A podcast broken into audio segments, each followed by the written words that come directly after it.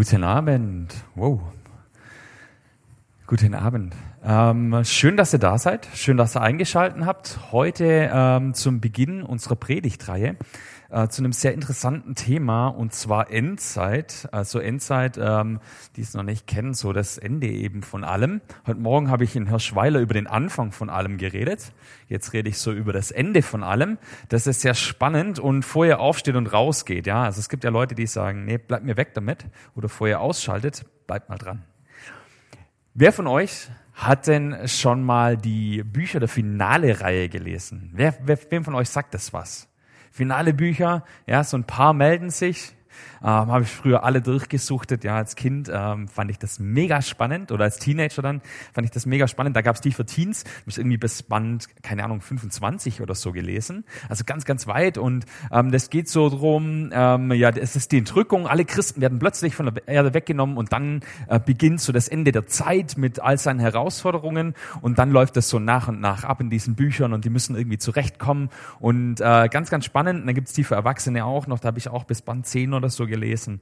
Ähm, es gibt so die andere Seite von Menschen, ja, meine Frau zum Beispiel, ähm, die hatten da ein anderes Herangehen zu diesem Thema. Ja, also meine Frau hat ähm, als Teenager mal da einen Artikel gelesen in der Teens Mag, das ist so eine christliche Teenager-Zeitschrift, und ähm, da hat sie einen Artikel gelesen über die Endzeit und da war das total gruselig und was da alles drin stand und da hat sie Angst bekommen ist zu ihrer kleinen Schwester, die damals halt noch nicht im Teenageralter war, die ist vier Jahre jünger, und hat der alles erzählt, ja, Türe zugemacht, abgeschlossen, ihr alles über die Endzeit erzählt und dass jetzt bald alles zu Ende geht. Die hat natürlich Angst bekommen, ist zur noch jüngeren Schwester, hat der Angst gemacht gemacht damit, jetzt sind alle traumatisiert.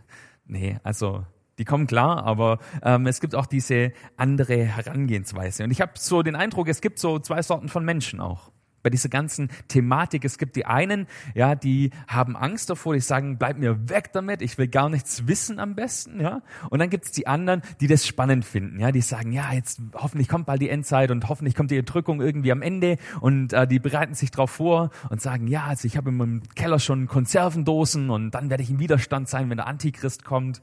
Ähm, und die beschäftigen sich dann mit Zeittafeln und wie das alles abzulaufen hat und so weiter. Und ähm, ich habe so den Eindruck, es gibt wenig Leute in der Mitte. Es gibt wenig Leute, die so irgendwo in der Mitte stehen, die eigentlich mal nüchtern an das Thema rangehen. Und deswegen haben wir uns vorgenommen, im Pastorenteam, dass wir heute und in den nächsten zwei Wochen mal ein bisschen über Offenbarung reden oder über die Offenbarungsliteratur. Ja? Ähm, und das ist ganz spannend, wenn wir Offenbarung mal äh, aufschlagen. Ja? Ganz hinten in der Bibel das letzte Buch, äh, wenn wir das aufschlagen und schauen in Kapitel 1, Vers 3, steht dort, ähm, glücklich ist, wer diese prophetischen Worte liest und alle, die sie hören. Ganz spannend glücklich, wer diese prophetischen Worte liest und alle, die sie hören. Ja, konnten noch nicht alle lesen und schreiben damals, deswegen sind auch die glücklich, die das sich nur anhören. Und dann ganz am Ende der Offenbarung, ähm, Kapitel 22, Vers 7. Ist es an? Es klickt nicht. Kann jemand für mich weiterklicken? Genau. Jeder, der sich nach den prophetischen Worten dieses Buches richtet, ist glücklich zu nennen. Ja, also da haben wir nochmal diese, äh, diese Verheißung von Glück. Und das ist das einzige Buch in der Bibel übrigens, das mit der Verheißung von Glück startet oder endet. Ja, gibt kein anderes Buch in der Bibel, nicht mal die Evangelien, die von Jesus erzählen, kein Brief, äh, kein, kein, nicht die Gesetze, gar nichts. Also kein Buch in der Bibel äh, startet und endet mit der Verheißung von Glück. Die Offenbarung möchte uns einladen zu vertrauen zu verstehen.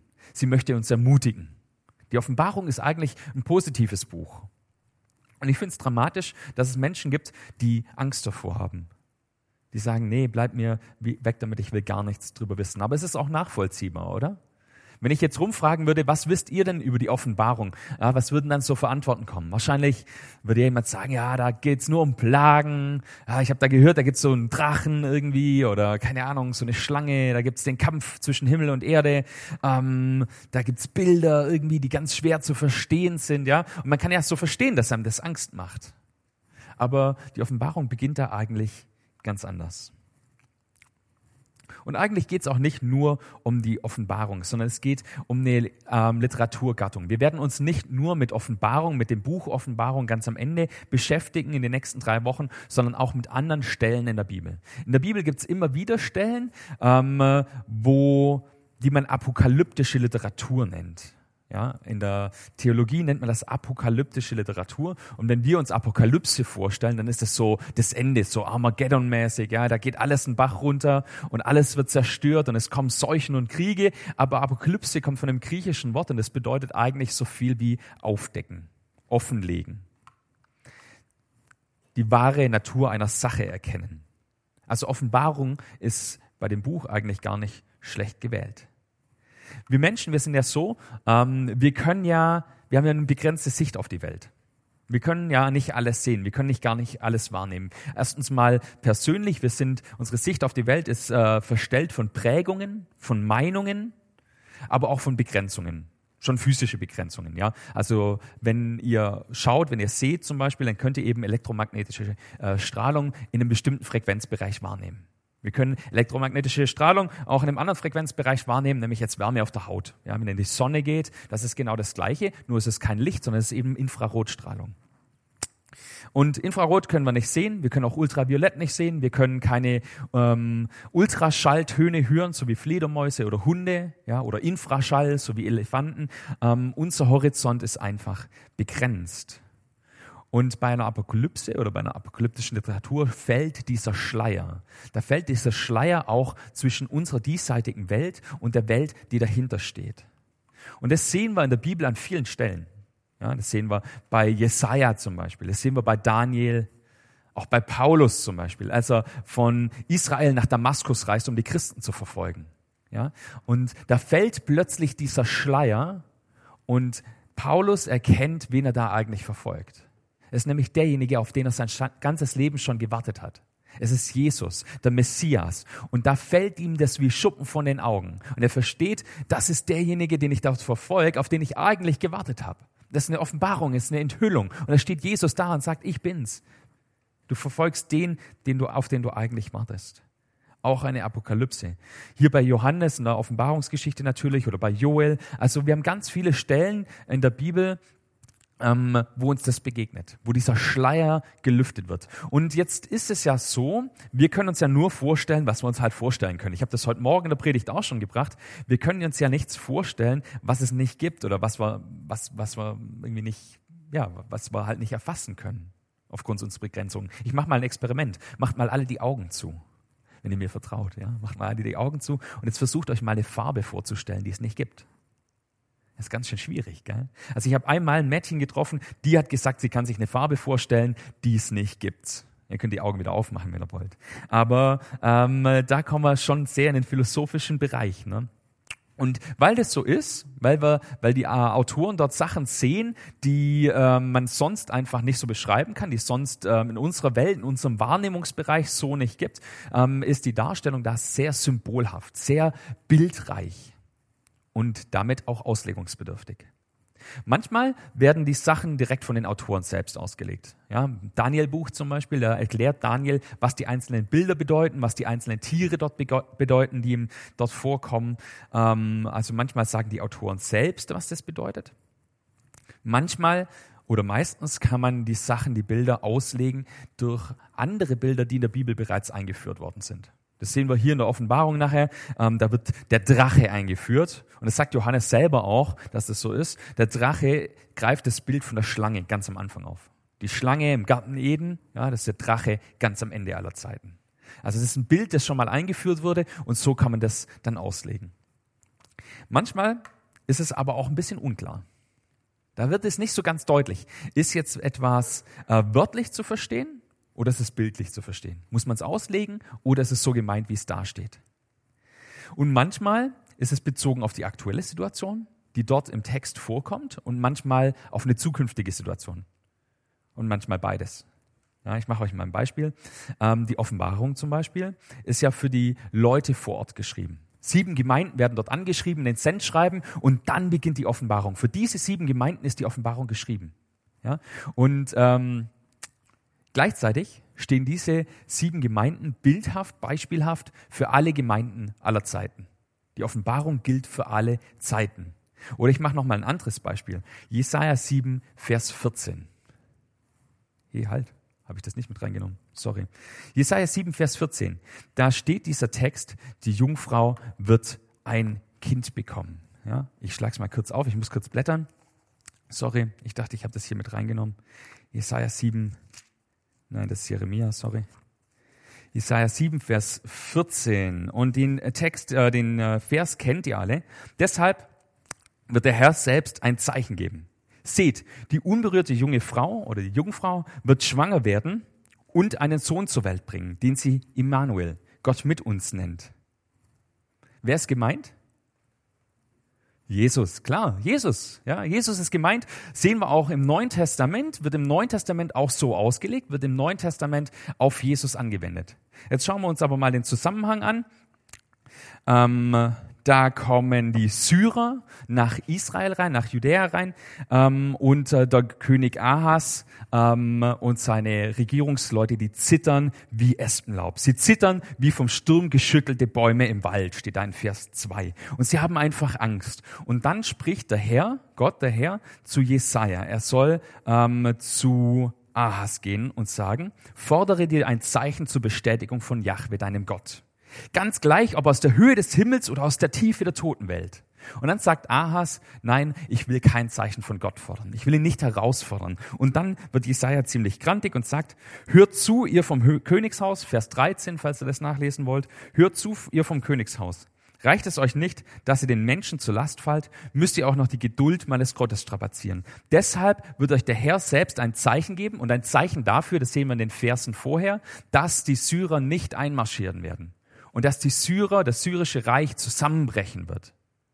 Und alle, mit denen sie sich verbündet haben. Ja, das kommt in den äh, Versen vorher. Müsst ihr die Geduld meines Gottes strapazieren. Deshalb wird euch der Herr selbst ein Zeichen geben. Seht, die unberührte junge Frau wird schwanger werden und einen Sohn zur Welt bringen, den sie Immanuel, Gott mit uns nennt. Und hier geht es um Zeitabstände und hier geht es in den Versen vorher um die nächsten Jahre und Jahrzehnte. Da geht es nicht um, Gott wird irgendwann ein Zeichen senden, weil das Zeichen wäre ja viel zu spät. Es geht um diese konkrete Situation. Also lest es gern zu Hause mal nach. Ähm, wird ein Sohn, den sie Gott mit, äh, Immanuel, Gott mit uns nennt. Und dann in Vers 15, er wird Dickmilch und Honig essen, bis er versteht, das Böse zu verwerfen und das Gute zu wählen. Das lesen wir von Jesus nicht, dass er Dickmilch und Honig gegessen hat. Und muss Jesus lernen, das Gute vom Bösen zu unterscheiden. Das ist hier offensichtlich nicht die Rede von Jesus. Ne? Und bevor er alt genug ist, Gut und Böse zu unterscheiden, wird das Land der beiden Könige verwüstet sein, vor denen dir jetzt graut. Also es geht ganz spezifisch um die beiden Könige. Also es ist eine ähm, Prophezeiung, die sich auf die Zeit damals und auf Jesus bezieht. Und auch das gibt's. Und dann haben wir natürlich ähm, ganz allgemein noch den Zustand hier auf der Welt. Also wir haben es vorher gehört. Ähm, ja, ähm, in der Endzeit lesen wir viel von Kriegen, von Hungersnöten, von Katastrophen, dass die Welt rein statistisch gesehen immer besser wird. Ja, wissen viele Leute nicht, aber seit Jahrzehnten wird die Situation weltweit immer wenig, besser. Weniger Kriege, weniger Auseinandersetzungen, weniger Tote, höhere Bildungsrate, weniger Kinder, Kindersterblichkeit und so weiter. Und selbst das Geburtenwachstum nimmt langsam ab. Ganz schön kompliziert, oder? Ich hoffe, ihr seid ausreichend verwirrt, weil dann können wir jetzt loslegen. wir schauen mal, wir schauen mal rein in die Offenbarung und versuchen ein bisschen den Überblick wiederherzustellen. Die Offenbarung ganz am Ende der Bibel ähm, ist geschrieben von einem Johannes.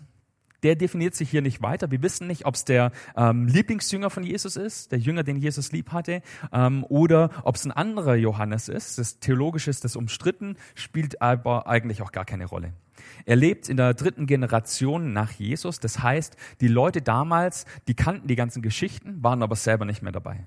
Waren nicht mehr dabei gewesen, sind so die ersten Generationen, ähm, die es nur noch über Augenzeugenberichte kennen. Und er versucht einfach diese Gemeinden auf der Spur zu halten. Er versucht da dran zu bleiben, versucht die Leute dran zu halten. Und es ist schon ganz schön kompliziert und dann wird er selber verhaftet. Er wird selber verhaftet und auf die Insel Patmos geschickt. In Offenbarung Vers, Kapitel 1, Vers 9 bis 12 steht es. Er wird selber deportiert und kann jetzt nichts mehr ausrichten. Und dann muss man sich in diese Situation von dem Johannes reinversetzen. Er steht dort auf der Insel und er guckt rüber nach Kleinasien und er fragt sich, Jesus, wann kommst du? Wann kommst du endlich? Wozu das alles? Was wird aus der Gemeinde? Gibt es die Gemeinde in zehn Jahren noch? Halten die zusammen? Jetzt kommen schwierige Zeiten, es kommt Verfolgung. Ich weiß, dass manche Gemeinden Kompromisse eingehen und so weiter. Und er macht sich Sorgen. Und er schaut so darüber, steht da vielleicht am Ufer und dann hört er eine Stimme von hinten. So geht die Offenbarung los. Und das ist schön. Er hört diese Stimme von, von hinten. Er muss sich erstmal umdrehen. Weg von seinen Sorgen. Hin auf Jesus, weil die Stimme gehört Jesus. Und Jesus ist das Zentrum der Offenbarung.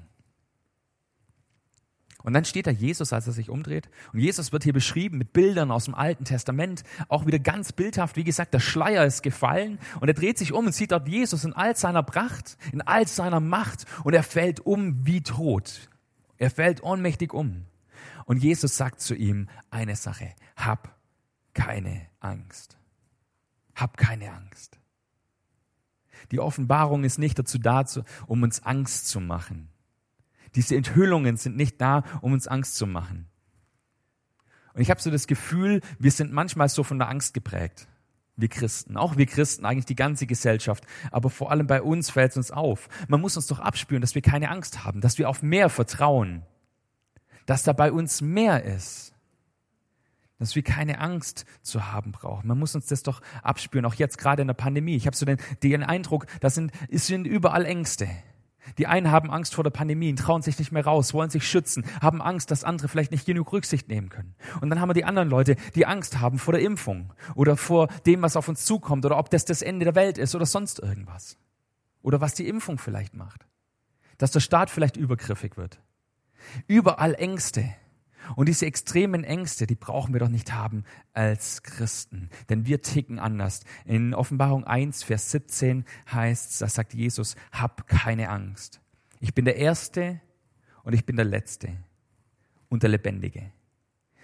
Ich war tot, aber jetzt lebe ich in alle Ewigkeit und habe die Schlüssel für Hölle und Tod. Das sind mächtige Worte. Das ist derjenige, auf den wir vertrauen. Wir Menschen, wir haben so diese tiefste Angst in uns. Diese tiefste Angst, was kommt irgendwann? Dass wir irgendwann versinken in der Finsternis. Dass uns irgendwann alles überwältigt. Dass wir nicht mehr mit können. Dass wir sterben könnten.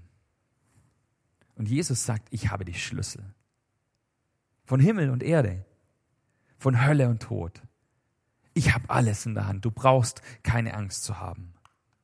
Er sagt, fürchte dich nicht. Diese tiefste Angst der Menschlichkeit brauchen wir nicht zu haben als Christen. Jesus hat die Welt überwunden. Ich meine, natürlich bleiben Ängste. Ich habe immer noch Angst vor dem Zahnarzt. Ja, manchmal erzähle ich sowas. Ja, ähm, man hat immer noch Angst vor dem Sterben, vor diesem Prozess des Abschiedsnehmens. Was passiert da mit meinem Körper? Das kann Angst machen, klar, natürlich. Aber diese letzte Angst, in Tod und Dunkelheit zu versinken, die hat uns Jesus genommen. Er hat die Schlüssel von allem. Und das ist das Zentrum der Offenbarung. Hab keine Angst.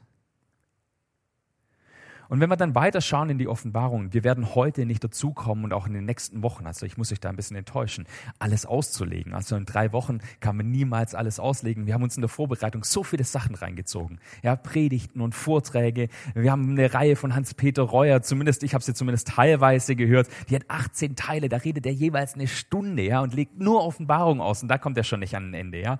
Ähm, also da haben wir, haben wir so viel, was man sagen könnte. Aber ich möchte mit euch ganz kurz durchgehen, weil das sind zwei zwei wesentliche Sachen. Das ist nämlich eine Struktur in der Offenbarung.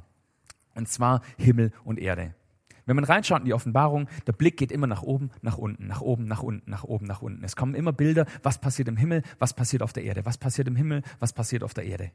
Immer so abwechselnd. Der Blick ständig hoch, runter, hoch, runter.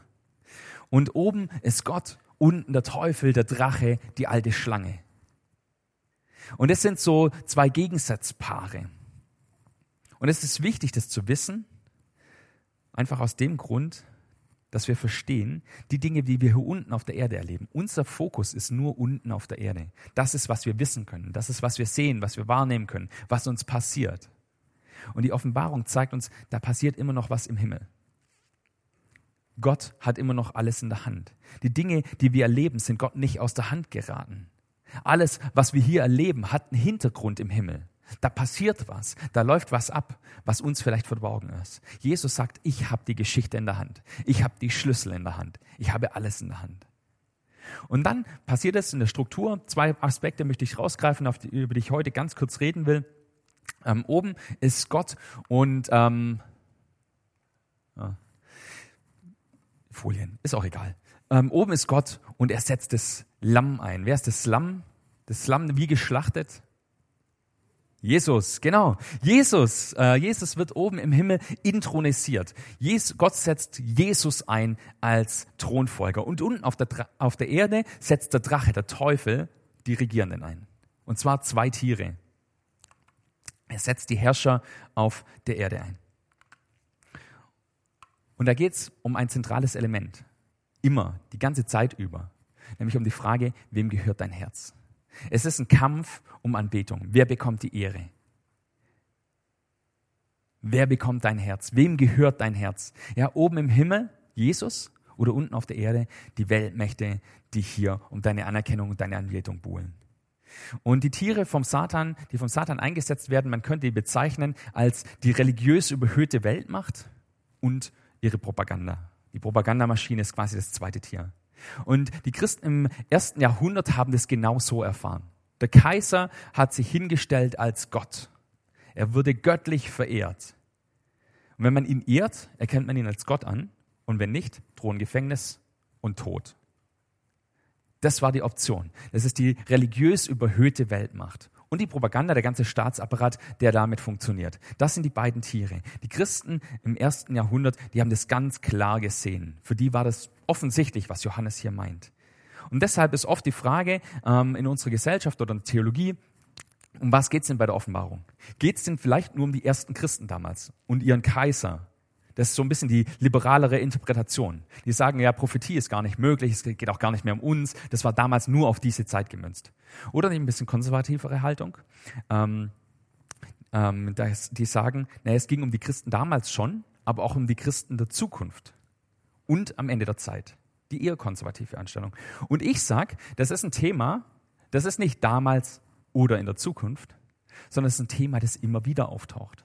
Das ist doch ein Thema, das immer wieder auftaucht, dass es Weltmächte gibt, die quasi religiös überhöht sind. Wie gesagt, im Rom der damaligen Zeit, das habe ich eben dargestellt, da hat sich der Kaiser als Gott anbeten lassen. Und er hatte seine Propagandamaschine und man musste ihn anbeten. Ja? Oder in Ägypten genau das Gleiche. Die Pharaonen wurden als Götter verehrt und man musste die anbeten. Aber auch in modernerer Zeit. Schauen wir uns den Nationalsozialismus an. Da war Hitler. Hitler und sein Staatsapparat als religiös überhöhte Weltmacht. Natürlich waren die religiös überhöht. Wie sind die, Leute abgegangen damals und ihm hinterhergesprungen? Völliger Fanatismus, völlig blind. Und natürlich die Propagandamaschine, Goebbels mit seiner Propagandamaschine. Und was war mit den Christen? Sie mussten sich entscheiden, entweder läufst du Hitler nach oder du kommst vielleicht ins Lager. Ich erinnere nur an Bonhoeffer. Oder bei Stalin und seinem Propagandaapparat. Genau das Gleiche. Und die Christen mussten sich entscheiden, laufe ich mit oder komme ich ins Lager oder kann zumindest nicht studieren, je nachdem wo. Oder China, damals und heute genau die gleiche Situation. Oder Nordkorea mit Kim Jong-un. Christen in Lagern, Christenverfolgung überall. Aber selbst da, wo man es nicht vermutet. Selbst dort, wo man es nicht vermutet, gibt es Weltmächte, die religiös geradezu überhöht sind. Ich habe in meinem weiteren Bekanntenkreis, also schon ein bisschen weiter, aber ich kenne Leute, ähm, die glauben, Donald Trump sei der von Gott gesandte Retter. Das müsst ihr euch mal geben. Der von Gott gesandte Retter, religiös überhöht, Propagandamaschine ohnegleichen. Der Unterschied hier ist, es gibt, Klammer auf noch, Klammer zu, keine aktive Verfolgung von Christen. Die müssen sich nicht entscheiden. Aber letztlich müssen sich die Christen in diesen Regimen immer entscheiden. Wer bekommt meine Anbetung? Und die Offenbarung stellt uns mit den beiden Gegensatzpaaren vor die Wahl. Wen will ich anbeten? Wem gehört wirklich dein Herz? Jesus oder deinem Patriotismus. Und dann wird in der Offenbarung ein bisschen später noch ein zweites Gegensatzpaar eingeführt. Und zwar die Hure Babylon und die Braut Jerusalem. Zwei Frauen, zwei Städtenamen. Hure Babylon. Ähm, Babylon ist eine Stadt, die zur Zeit von Johannes, als die Offenbarung geschrieben wird, schon seit Jahrhunderten gar nicht mehr existiert. Sehr interessant. Sie ist ein Symbol offensichtlich, ein Symbol für jede Stadt, die Menschen ausbeutet oder versklavt oder unterdrückt. Auch die Sexsklaverei. Jedes, jede Struktur, jede Stadt, jedes System, in dem Menschen mit Menschen grausam umgegangen wird und die Christen auf ihre Weise verfolgt.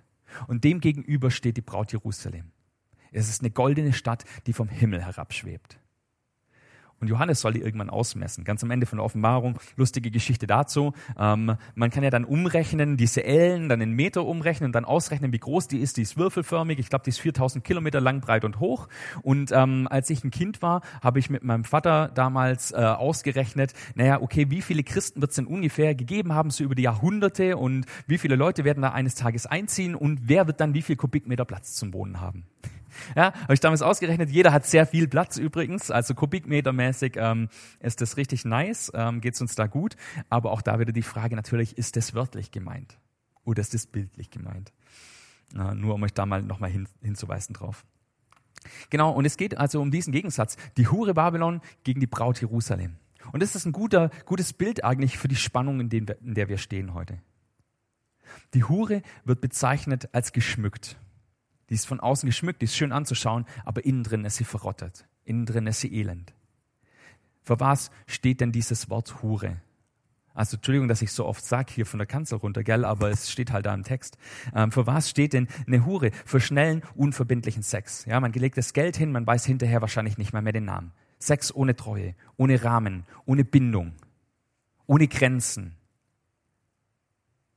Und da dagegen eine Braut, die Braut Jerusalem, die nicht nur geschmückt ist und innen drin verrottet ist, sondern die aus Gold besteht, die aus Edelsteinen besteht, die aus Perlen, ihre Tore sind aus Perlen gefertigt, die schön ist von innen heraus. Und eine Braut ist eine Frau, auf die der Bräutigam wartet. Und es geht nicht beides. Ich kann nicht auf meine Braut warten und nebenher noch regelmäßig ins Bordell gehen. Es gibt nur entweder oder. Der Bräutigam wartet, er verzichtet, weil es sich lohnt. Es ist das eine, auf das ich warte, für das ich geduldig bin, für das ich verzichte. Die Hure, wie gesagt, steht für das, was mir Freude und Bequemlichkeit beschert. Wo ich aber weiß, das ist mit meinem Gewissen eigentlich gar nicht vereinbar. Das ist mit meinem Glauben gar nicht vereinbar. Und es kann alles sein. Alles, was, wie gesagt, Menschen unterdrückt, Menschen ausbeutet, Menschen versklavt. Und es können alle Bereiche in unserem Leben sein. Denkt doch mal drüber nach. Karriere. Karriere kann man machen, aber man kann sie so oder so machen. Man kann sie auf Kosten anderer machen. Man kann andere niedermachen, drücken, anschwärzen, keine Ahnung. Und dann halt irgendwo ganz oben an der Karriereleiter ankommen. Hauptsache, ich habe es geschafft. Oder man kann sich halt überlegen, okay, wie gehe ich denn um und wie mache ich denn vielleicht auch Karriere in meinem Bereich? Oder Geld. Ja, natürlich spricht nichts dagegen, sein Geld irgendwo in Aktien anzulegen oder irgendwo äh, anzulegen auf der Bank oder keine Ahnung. Aber ich kann ja auch danach schauen, wo kommt die Dividende her? Wo kommen denn, was sind das denn für Unternehmensanteile in Firmen? Was machen denn diese Firmen? Und lässt sich das mit meinem Glauben, mit meinem Gewissen vereinbaren? Oder Sex, ja? Es spricht nichts gegen Sex, wenn ich verheiratet bin. Ja, wenn ich mit meiner Frau zusammen bin. Aber Sex, da brauchen wir gar nicht über die, die, die äh, darüber reden, wo das, wo das äh, auf Abwege gerät. Ja, in der Pornografie, in dieser ganzen Industrie, in der Sexindustrie, wo Leute unterdrückt und versklavt werden, wo die das gar nicht freiwillig machen oder nur denken, dass sie es freiwillig machen. Oder auch bei Feiern. Ja, ich kann feiern fest oder ich kann Koma saufen. Ähm, ich kann mich austauschen mit Leuten auf Social Media oder nur um Preis gesehen werden und so weiter. Alles lässt sich pervertieren. Und die Hure Babylon steht für jedes System, in dem Menschen ausgebeutet und versklavt werden, unterdrückt werden.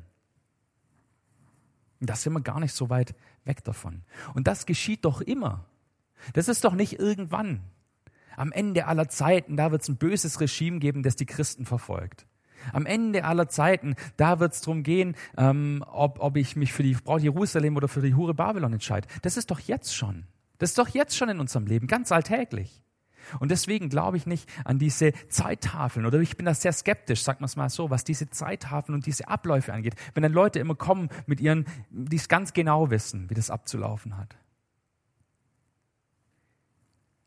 Christen müssen sich entscheiden, immer, wer bekommt meine Anbetung. Jesus oder Geld, Macht, Sex, Anerkennung, gesehen werden, die Erfolge. Wer bekommt die Ehre? Ich selber? Das Geld, die Karriere, das Ansehen, Party, Macht, Einfluss oder Gott? Und das ist letztlich die Frage, um die es in der Offenbarung geht. Es geht gar nicht darum, wann ist es jetzt soweit, wann kommt das große Ende, wann kommt das große Finale. Mag so sein, mag nicht so sein. Aber viel wichtiger ist doch jetzt die Zeit, in der wir leben. Und die Frage ist, wofür entscheidest du dich? Was willst du? Jetzt alles um jeden Preis? Oder warten und verzichten, weil du weißt, das Beste kommt erst noch? Die Offenbarung will unser Herz erreichen. Sie will Jesus in die Mitte stellen. Und deswegen endet sie auch mit einem Entscheidungsaufruf. Offenbarung 22, Vers 17, ganz am Ende. Der Geist Gottes und die Braut rufen, komm. Und wer es hört, soll in den Ruf mit einstimmen, komm. Und wer Durst hat, der komme. Wer will, der trinke vom Wasser des Lebens, er bekommt das Geschenk. Viermal hat man übrigens diesen Text vom Wasser des Lebens jetzt. Fand ich spannend, habe ich gar nicht so geplant. Was für eine Einladung. Komm.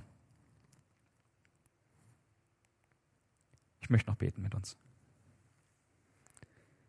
Herr Jesus, vielen Dank, dass wir uns auf dich ausrichten dürfen.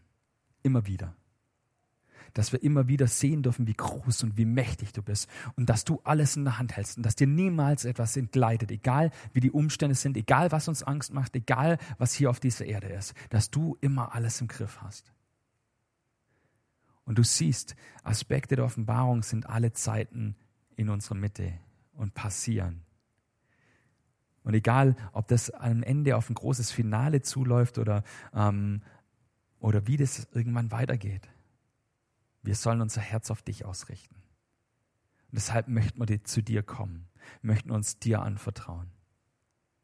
Hilf uns immer wieder, stupst du uns immer wieder an.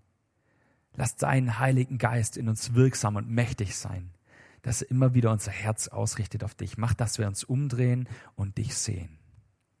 Amen.